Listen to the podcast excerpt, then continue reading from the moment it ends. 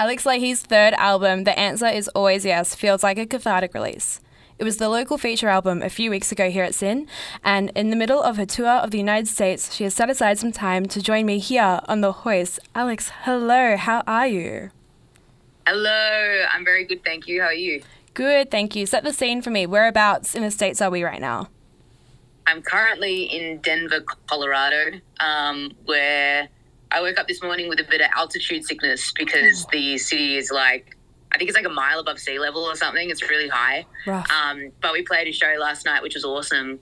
And um, yeah, we're like a third maybe of the way through this tour and just having the best time. It's awesome. We love that. So a day off is always nice.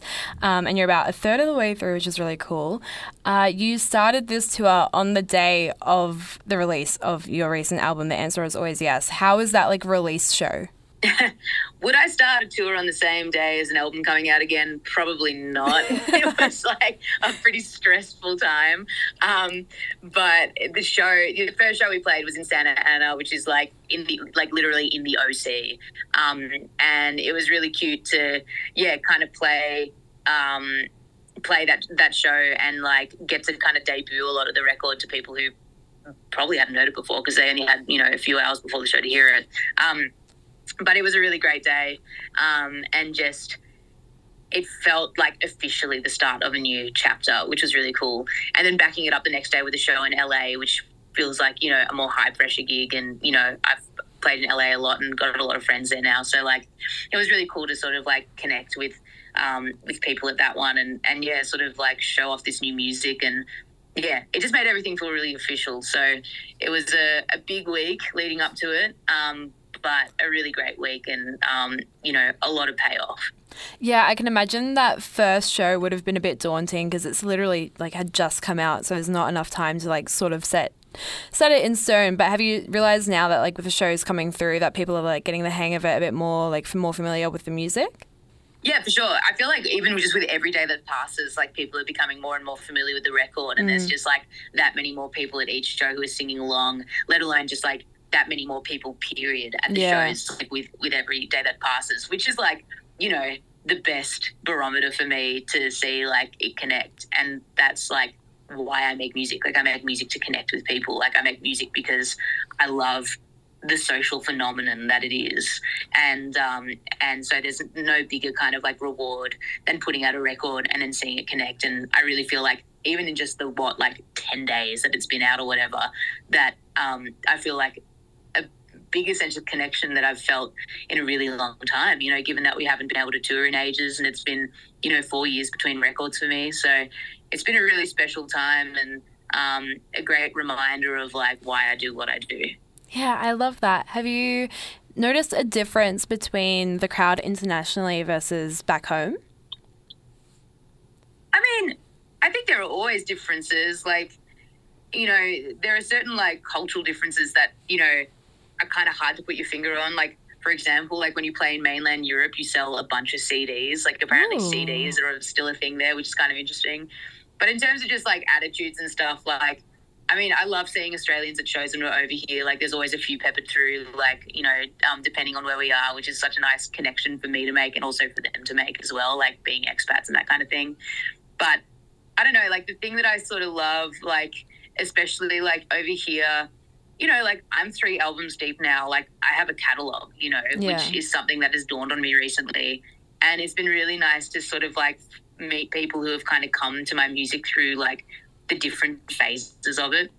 Um, and, you know, like they've kind of had their own moments with, with it, um, which is really cool. And so that to me is like a really exciting part about touring. Um, but in terms of like the actual differences, like, I don't know, I think the biggest difference, like especially in the US, is that there's a lot of driving um, mm. and there's a lot of places to mm. play. Like we're playing in 24 different cities on this tour, and that's like barely scratching the surface, you know. And we drive everywhere. We drive across the whole country. Whereas in Australia, like you fly everywhere because there's too much distance between places that you play. There's just not enough people. So it's like a different touring culture, like within the group, which is which is interesting. And uh, yeah, there's certainly a lot of bonding time here in the van. yeah, I can imagine. There's nothing like a tour van to get to know somebody quite well. Yes. Yeah. Very intimate. yeah, I can imagine. Um, I want to now tap into the album. The answer is always yes. It is such an incredible album, front to back, um, and it feels to me just super honest and super relatable in so many ways. I think personally, growing up in Melbourne. Um, as a queer woman as well, I think this is like a lot of parallels where I was like, yep, that that nails it for me. Um, in comparison to previous releases, though, I think this album and this record examines the human experience a little bit more broadly. Was this intentional? Um, well, first of all, thanks for I'm so well, thanks for listening to the record. I'm so stoked that you like it, and it means a lot to me that you've connected with it, connected with it on that personal level as well. Like you know, um, that that means a lot to me. Um, I think one of the the the funny I don't know if I want to call it a silver lining, but one of the sort of like funny things that the last few years I think has thrown us is is a universal experience. Mm. You know, whether we like it or not. Like we've all had this like universal experience. Um, it's been so much of somewhat of an equalizer in a way, I think, which has been like really interesting to um, kind of compare notes on like with others. Um, you know, I feel like the word relatable has been thrown around a lot when it comes to my music over the years. And I honestly don't go out of my way to be quote unquote relatable. Yeah. Um, I'm just a normal person. And, you know, and I think that a lot of like experiences that we have as individuals are shared experiences. And I love that. Like, I love that part of being human. Yeah. Um, and I think that what I discovered like over the past few years that kind of ended up coming up through the songs is that I think that there is this universal part of being human that is about a certain like perseverance to find the joy in life, you know. And I think like the answer is always yes, like as a statement is a part of that. Um, you know, not that I'm like an improv person or anything, but it's kind of like, you know, there's that like principle in improv where it's like you have to say yes and in order mm. to progress the scene. And I think that like that's there is something deeply philosophical about that. Like I think that there is like some sort of like link to that and life. You know, if you don't say yes, then it stops. And I think that like that's sort of what this record is about. It's about like finding perseverance to keep like finding the zest for life. Otherwise, like what is there? You yeah. know, like even in the darkest times that we have as individuals or collectively, like it's about that perseverance and about you know finding the light so to speak so to me, like that's like uh, kind of that's sort of what emerged to be the message of the record. And I think like all of the vignettes that like the tracks kind of are in the record are different circumstances of, you know, discomfort or difficulty. Um, and sort of trying to find like the light in it, like whether it's the humor or whether it's a silver lining or whether it's just like the story itself. Yeah. You know, um, that to me is like what the record's about. Yeah, I can sense that through so many of the tracks. I think um, They Wouldn't Let Me In is one where you can see that entirely because it's sort of unpacking. Um, you know, growing up queer and your teenage years, and I think personally, um, I know for me, it was sort of like I feel like I had a delayed like coming of age moment. Um, but you seem to really find the humor in that. Was it important for you to find humor in moments where it's otherwise like really tough, like a really tough listen, find the humor in it?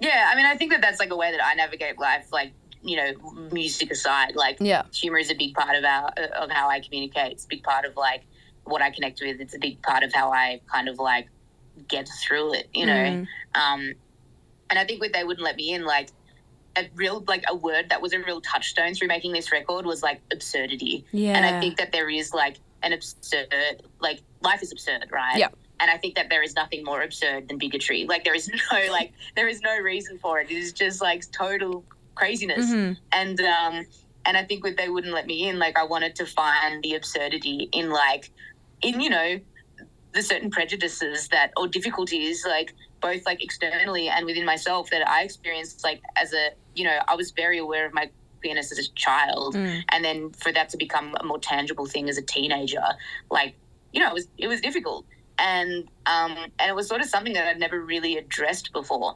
Um, but I, uh, the way that I sort of saw it wasn't like you know a cloud of darkness like yeah. hanging over me. It was more like wow, like I experienced like adolescence with this queer lens Yeah. and I'm so grateful that I have that queer lens like in my life. Like, you know, for me, like life is more colorful because of oh, it. absolutely. Um, yeah, and I think that like with this song, it was like, well, so what was my adolescence like through this queer lens? And a lot of it was kind of absurd.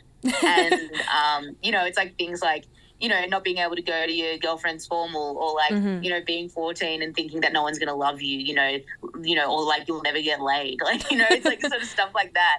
Um, you, you know, let alone like uh, feeling uncomfortable in certain situations, like you know your your girlfriend's parents like not approving or not even knowing about Yeah. like your relationship. Like those are the rites of passage of like queer adolescence that I sort of experienced, even though I missed out on other rites of passage that like a more conventional adolescent would have.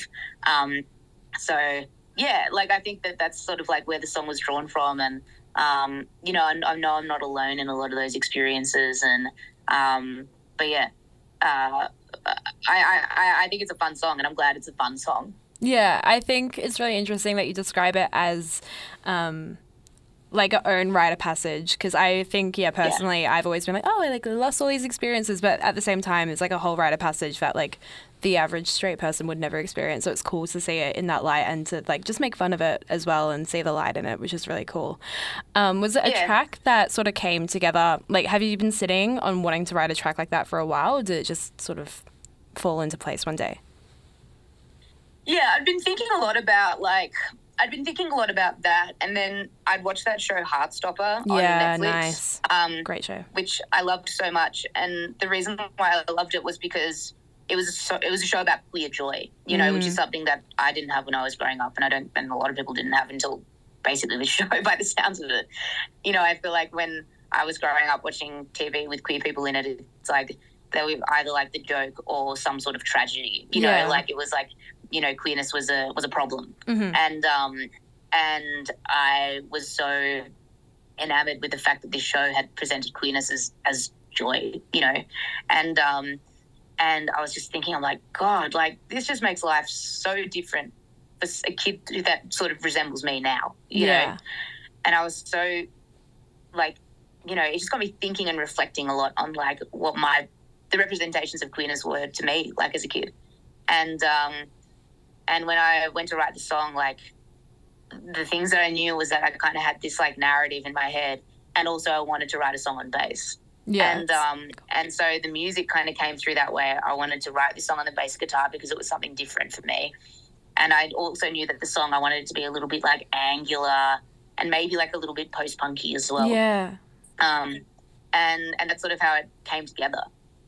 Yeah, it's such a cool track, and there are many cool tracks on the record. Um, there's another one that I think is just so honest, um, but it's again, it totally makes sense with the uh, whole premise of the answer is always yes and seeing the light in things.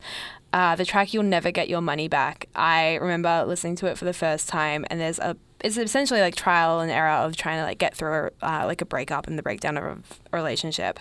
Um, but there's a line about like you being able to see what the other person was watching and like on the Yeah. streaming services, and then the account disappearing and all of those things.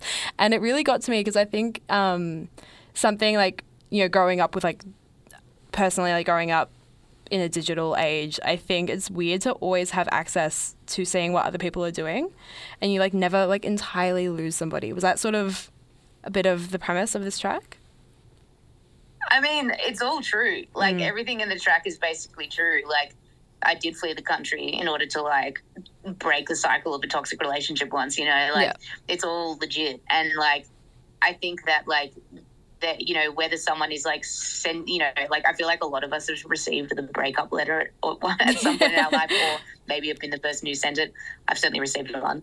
And um and you know I think it's funny like whether it's actively or passively like it can be really hard to escape Mm. people you know and um and that was just sort of like the tune and um yeah i remember like when i wrote it with a couple of friends of mine jess and jenny um and yeah i just knew i had this line about like yeah it's like you'll never get your money back it's like you know the the, the currency of a breakup can really outweigh the love you know at Yeah. times and um and i was reflecting on this particular relationship which to me, like it was that. It's like the currency of the breakup, like outweighed the you know the good times, um, which is a shame, you know. And um, and I remember when Jess Abbott like said, "Love never leaves you in the black," and that was like you know like full credit to her for that line. Like that was just like a real like lightning bolt like Yeah. that that day. Um, but as far as the verses go and like all those little situations, it's like yeah, like I said, life is absurd. Like, so, you know, when you write songs, you just, or not even when you write songs, when you just go through it, if you kind of just like make note of those like weird moments, you have a song. Like, Yeah. That's how, I, that's how I write songs. you know, life is weird. it's kind of like, it, they, you know, it, it kind of hands you those stories. Yeah, it's like, oh, Um, let, let's unpack that. Yeah. Yeah. Yeah, I love that. Um, you said for You'll Never Get Your Money Back, there was a bit of collaboration there. And I've read as well with this record, there was a lot more like co writing sessions and stuff like that than there has been in previous records. Was that sort of a challenge for you to sort of tap out and get more like input? Um, I think it was the right time for me to do it. Mm. I'm, I'm a very collaborative person by nature. Um, but I kind of like, I think I probably had something to prove to myself in the last two records. I really wanted to sort of do it, you know, by myself. Yeah. Um, and I'm really glad I did. And I think that, like, they're good records, you know. Um, but I wasn't really interested in doing that again. I sort of felt like I knew what it was going to sound like, and I kind of didn't want to live with that. Yeah. Um, so I opened up the doors a bit, and it was really fun because I've been a collaborator on a lot of artists, like other projects, you know, in Mhm. the past, and it was kind of cool to like change roles yeah, okay. um, and and kind of like learn more about what it's like to be in like the other you know seat and um and it was great like you know I, I was always really like conscious of the people that I was bringing into the project like um and I'm so lucky that like over the years I've made friends with so many talented people who I was able to invite to be a part of it um and it was just really good. Like it was, it, I had a great time doing it, and I think that the record is so much better for it as Yeah. well. Like I said, like I could have gone and done the, you know, done this by myself again, but I honestly don't think it would be as good, um, and it certainly wouldn't be something that I'm as like passionate about as I am now. Um, it's nice for something to take a village, you know. hmm Um, so, yeah, it was a really cool experience. Um, probably one I'll do again, you know, whether it's the next record or another record later, like for sure.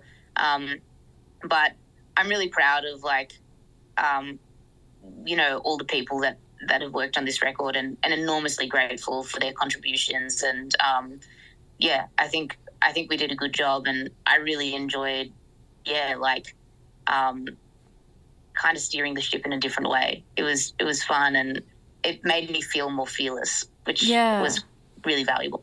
That's really interesting that you say it makes you feel more, made you feel more fearless. Because I was going to ask, um, typically with songwriting, it's obviously already quite a vulnerable thing to put emotion onto paper and then into song form. Um, but usually that vulnerability, I feel, comes after the fact because you've done it and then you have to share it with people, and that's quite Yeah. vulnerable. Did you find it? Is it like trickier to then share that with other people as you're writing a song, or does it still come just as naturally? Do you think? I think it's like I think I think that's that's when the conversation of like who do you want to work with comes into Yeah. it. You know, like I think that like you know it's sort of like you've kind of stipulated it just there. Like I think trust is a really big part of collaboration, and like you know for me like I uh, you know these stories come from my life, and I like value like those stories and the narratives, and you know, and I want to involve people who like care. You Yeah. know, um, to kind of like work with that and help me mold like that piece of clay, you know. Mhm. Um, so yeah, I think that that's like definitely a thing, and there is certainly like you know there are different schools of thought when it comes to collaboration. Like you know there are some people out there who are really successful and make great music who whose approach is kind of just to throw as many darts on the board as possible until one hits. You know, Yeah. Um, for me, like I kind of prefer a more nurturing approach. Um, which maybe makes things a bit slower. Maybe means I have less hits, but like it's the way that like I kind of like to work and that I like to foster the project. Mhm. Um, and so for me, it's about finding like minded people who, who want to get involved in that. Um, so that's kind of the approach that I take. Yeah, amazing. Um, as I said a little bit earlier, you are on tour in the States at the moment, but you will also be coming back to so called Australia to hit some shows um, across the country in August, including the Nightcat here in Melbourne on the 19th of August. Probably one of my favourite venues in um, I won't lie, it's just so cool, like with a little stage in the middle. Love it. Anyway, um, your last Melbourne show at the corner had a surprise wedding. Super cool. How was that experience for you? Um, it was awesome. Like again, like coming back to Queer Joy, Mm. like we had a same sex wedding at the corner and it was awesome. Like what a cool like opportunity to give a stage to to love, you know, in that way. Um, yeah, it's something that we talk about it all the time in the band. Like it's one of the greatest moments ever and we keep in touch with the brides as well, which is kind Oh, of cute. beautiful. Um, we actually backed it up in um, Seattle a couple of nights ago. We had a promposal happen Oh, in the crowd that we that. like helped. We helped. We helped pull together. Jasmine and a girl. Jasmine did a promposal for her girlfriend Gwen, and Oh, Gwen said yes. Good. So they're going to prom together, which is pretty sweet. Oh, I love that so much. I was going to say, yeah, I was going to ask if there's been any more highlights, but it seems like an Alex Lahey show is a place for queer joy. So we love that. yeah, joy for all, but um, but especially queer joy. And yeah, I'm super stoked about this tour. I'm bringing one of my best friends in the world, um, Illuminati Hotties, to Australia for the first time, and that's going to be super special. I can't wait. Neither can we. Alex Lahey is touring Australia in August, and her incredible release, The Answer is Always Yes, is out now. Alex, thank you so much for jumping on the hoist. Thanks, Sarah. Appreciate it.